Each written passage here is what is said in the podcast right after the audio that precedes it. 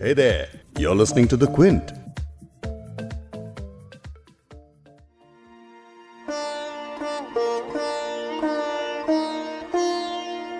होकर रहेंगी पूरी हम सब की आरजुएँ गांधी हुआ है पैदा भारत के भाग जागे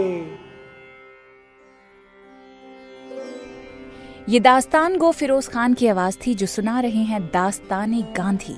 दास्तान यानी कि स्टोरी और दास्तान गांधी मतलब the story of Mahatma Gandhi. Urdunama का ये बहुत ही खास एपिसोड आप सुन रहे हैं द क्विंट और क्विंट हिंदी पर। मैं हूँ फबीहा सैयद।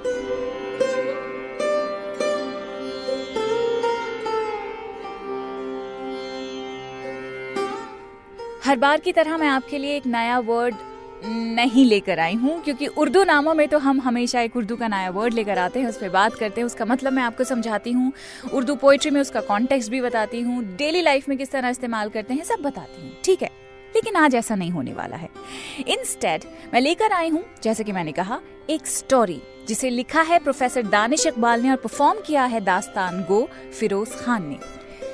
ये एपिसोड खास इसलिए है क्योंकि इसमें आप सुनेंगे महात्मा गांधी की दास्तान उनकी पैदाइश से लेकर साउथ अफ्रीका में उनका सफ़र और फिर भारत वापसी This 2nd of October is not like any other Gandhi Jayanti because this holds a special significance as this marks Mahatma Gandhi's 150th birth anniversary. इससे पहले कि मैं आपको ये दास्तान गांधी सुनाऊं जानते हैं प्रोफेसर दानिश इकबाल से, जिन्होंने दास्तान लिखी है। कि आखिर गांधी ही क्यों? वो चाहते तो किसी और पर भी लिख सकते थे। But why Gandhi? देखिए, अगर ये सवाल किया जाए कि मैंने दास्तान गांधी क्यों लिखी तो गांधी पे दास्तान लिखने की इसलिए ज़रूरत है क्योंकि गांधी को दरकिनार किया जा रहा है। क्योंकि गांधी को नज़रअंदाज किया जा रहा है, क्योंकि गांधी को भुलाने की कोशिश की जा रही है। और हम लोग एक ख़ास नस्ल से ताल्लुक़ रखते हैं। हम लोग आधी सदी देख चुके हैं। तो हमें ऐसा लगता है कि गांधी हमारी ज़िंदगी का हिस्सा है। लेकिन सच ये है कि 10-12 साल में एक नई जनरेशन आ जाती है, जिसको ये बताए जाने की ज़रूरत है कि गांधी कौन थे और गांधी की अहमियत क्या है।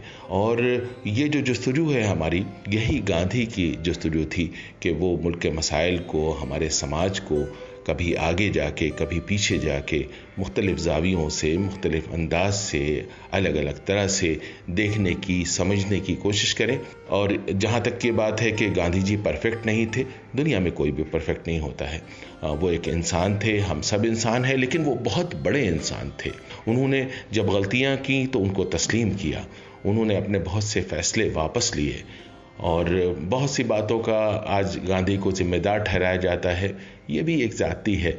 क्योंकि देखिए, कोई समाज और कोई मुल्क जो भी करता है, वो इज्तमाही तौर पे करता है। उसकी सारी ज़िम्मेदारी या सारी कामयाबी किसी एक सर के ऊपर या एक इंसान के ऊपर थोपना भी नामुनासिब है। तो मैं समझता हूँ कि गांधी पे अगर दास्तान नहीं की जाएगी तो और किस पे की जाएगी? और गांधी पे इसलिए भी दास्तान की जानी ज़रूरी है कि गांधी को जानबूझ के पीछे करने की, भुलाने की, नज़रअंदाज करने की कोशिश की जा रही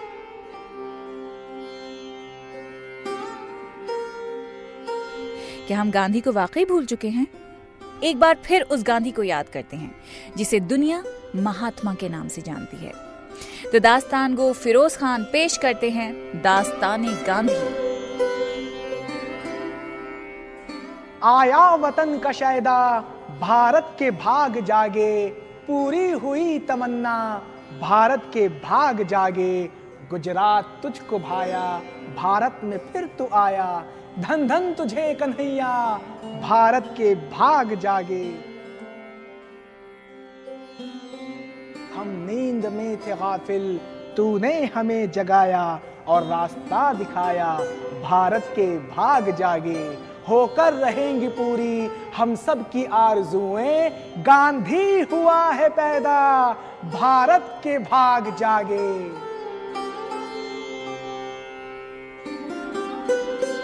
बचपन से ही मोहनदास को अपने ऊपर बहुत विश्वास था।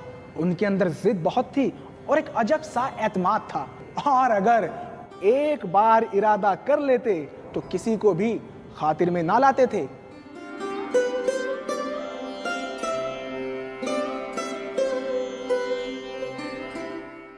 दिन मोहनदास ने शोशा छोड़ा कि वो इंग्लिस्तान जाएँगे और वहाँ से बड़े बैरिस्टर बनकर वापस आएँगे। घर में ये बात सुनकर एक सन्नाटा सा छा गया। लेकिन बेटा जिद्दी था, ये बात थी सबको पता। वहीं पास में एक जैन साधु भी रहता था। उनकी माता ने कहा साधु से कि वो मोहन को समझाएँ, कुछ नसीहत भी करें और करें कोई उपाय। साधु ने कहा, ये बालक उड़ता पंछी है, इसकी परवाज ना रोको। जो भी ये करना चाहता है, इसे करने दो। माता ने कहा, मजबूर होकर, इससे लीजिए ये कसम कि ये गोश्त कभी नहीं खाएगा और ना ही कभी किसी अंग्रेज़ मेम को मुँह लगाएगा। तो इस तरह मोहनदास सन 1888 में इंग्लिस्तान वारिद हुए। वहाँ तीन साल तक वो रहे और खूब फले फूले। कानून की तालीम पूरी करके ये नौजवान बैरिस्टर वतन वापस आया और बैरिस्टरी के काम में साल भर के अंदर काफ़ी नाम कमाया। तभी मोहनदास को दादा अब्दुल्ला जैसे बड़े बिजनेसमैन का साउथ अफ्रीका से एक लंबा चौड़ा खत आया।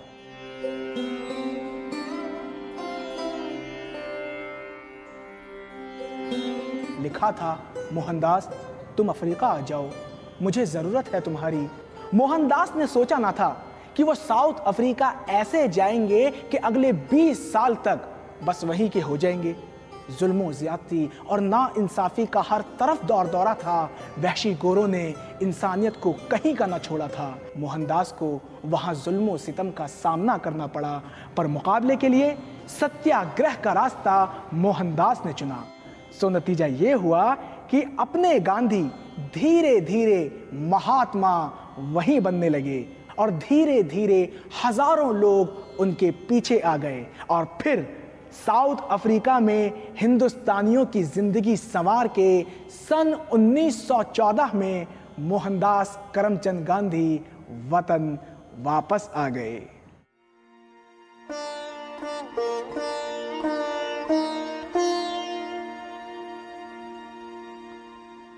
हिंद वापस आके बापू ने पूरे मुल्क का दौरा किया। अमन का ये पयाम्बर संदेशा अपना लेकर घर घर गया। यही वो दौर था जब पहली आलमी जंग के शोले दुनिया भर में लगे थे फैलने। यही वो ज़माना था जब अंग्रेज़ हिंदुस्तानियों को हिंदुस्तानियों से लड़ाना चाहते थे। फूट डालो और राज करो की पॉलिसी आजमाना और फैलाना चाहते थे। तो किस्सा कुछ यूँ है जनाब कि भारत आकर महात्मा गांधी ने साबरमती में अपना एक आश्रम खोला और चंपारण से लेकर अहमदाबाद तक हर जुल्म के खिलाफ हल्ला बोला।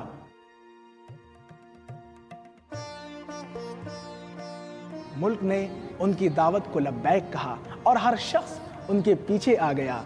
महात्मा गांधी की शोहरत मुल्क के बाहर भी थी लगी फैलने और सारी दुनिया पुरुद होकर उनको लगी थी देखने।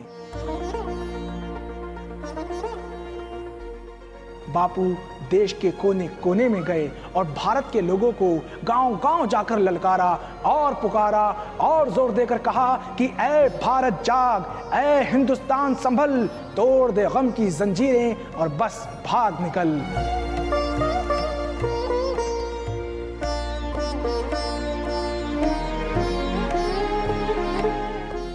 शायद आपको ये बात ना पता हो कि अपने बापू थोड़े मजाकिया किस्म के शख्स भी थे। एक बार की बात है कि अपने महात्मा गांधी इंग्लैंड के सफ़र पर थे तो उनको वहाँ के बादशाह से भी मिलने जाना था। तो राजा और रंक की और इस होने वाली मुलाकात पर वहाँ की पब्लिक में बड़ा हंगामा था। इंग्लैंड के बादशाह का लिबास बड़ा आलिशान हुआ करता था, लेकिन उस कड़ाके की सर्दी में बस एक धोती और कंबल बापू का मुकम्मल परिधान हुआ करता था।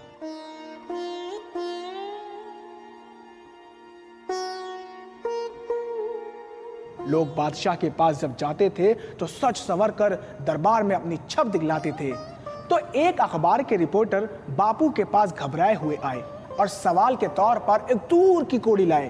पूछने लगे, शाही मुलाकात के दिन मिस्टर गांधी, आपने कौन से कपड़े पहने होंगे? बापू ने कहा, हम यही अपनी पुरानी धोती पहने होंगे। रिपोर्टर साहब ये जवाब सुनकर बौला गए और सोचते सोचते काफ़ी चकरा गए। कहने लगे ये कपड़े ज़रूरत से कम नहीं लगते आपको।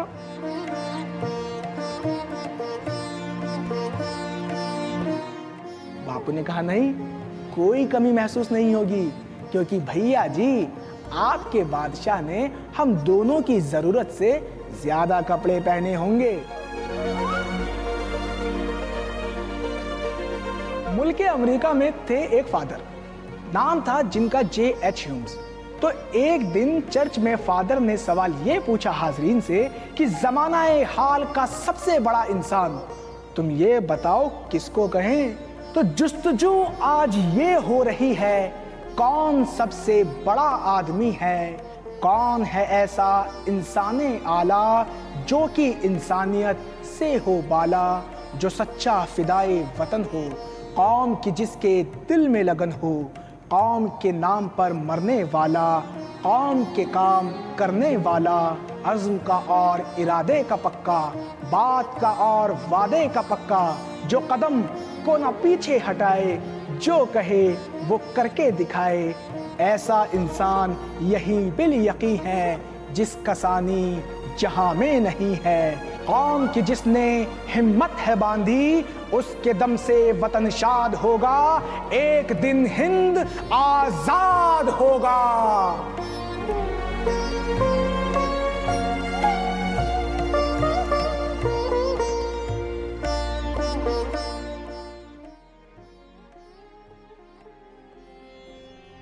वही सितारे हैं, मगर कहाँ है वो महताब हिंद कहाँ है वो महताब हिंद जिगर मुरादाबादी की जबान में पूछना चाहती हूँ? कहाँ है हिंदुस्तान का चाँद, महात्मा गांधी?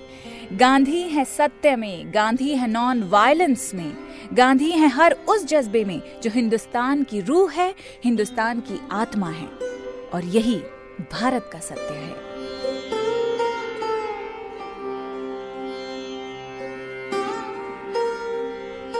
तो ये था उर्दू नामा में दास्तान गांधी स्पेशल पॉडकास्ट जो आप द क्विंट और क्विंट हिंदी पर सुन रहे थे। उर्दू नामा के बारे में आपको बता देती हूँ कि ये एक ऐसी पॉडकास्ट सीरीज़ है जिसके ज़रिए न सिर्फ़ उर्दू जबान सीखते हैं, बल्कि उन लोगों को भी याद करते हैं जिन्होंने अपनी शायरी, अपने लिटरेचर से बहुत ज़रूरी बातें कह दी हैं। बस उसी विजडम को याद करने की और याद रखने की ये हमारी एक छोटी सी कोशिश है, इसे हम उर्दू नामा कहते हैं। आप इसे एप्पल गूगल पॉडकास्ट पर स्पॉटिफाई और जियो सावन जैसे ऐप्स पर जाकर सब्सक्राइब कर सकते हैं और अब तक उर्दू नामा के जितने भी एपिसोड्स हमने किए हैं, वो सब आप यहाँ जाकर सुन सकते हैं। मैं हूँ फबीहा सैयद और बहुत जल्द एक नए एपिसोड के साथ आपसे दोबारा मिलूँगी।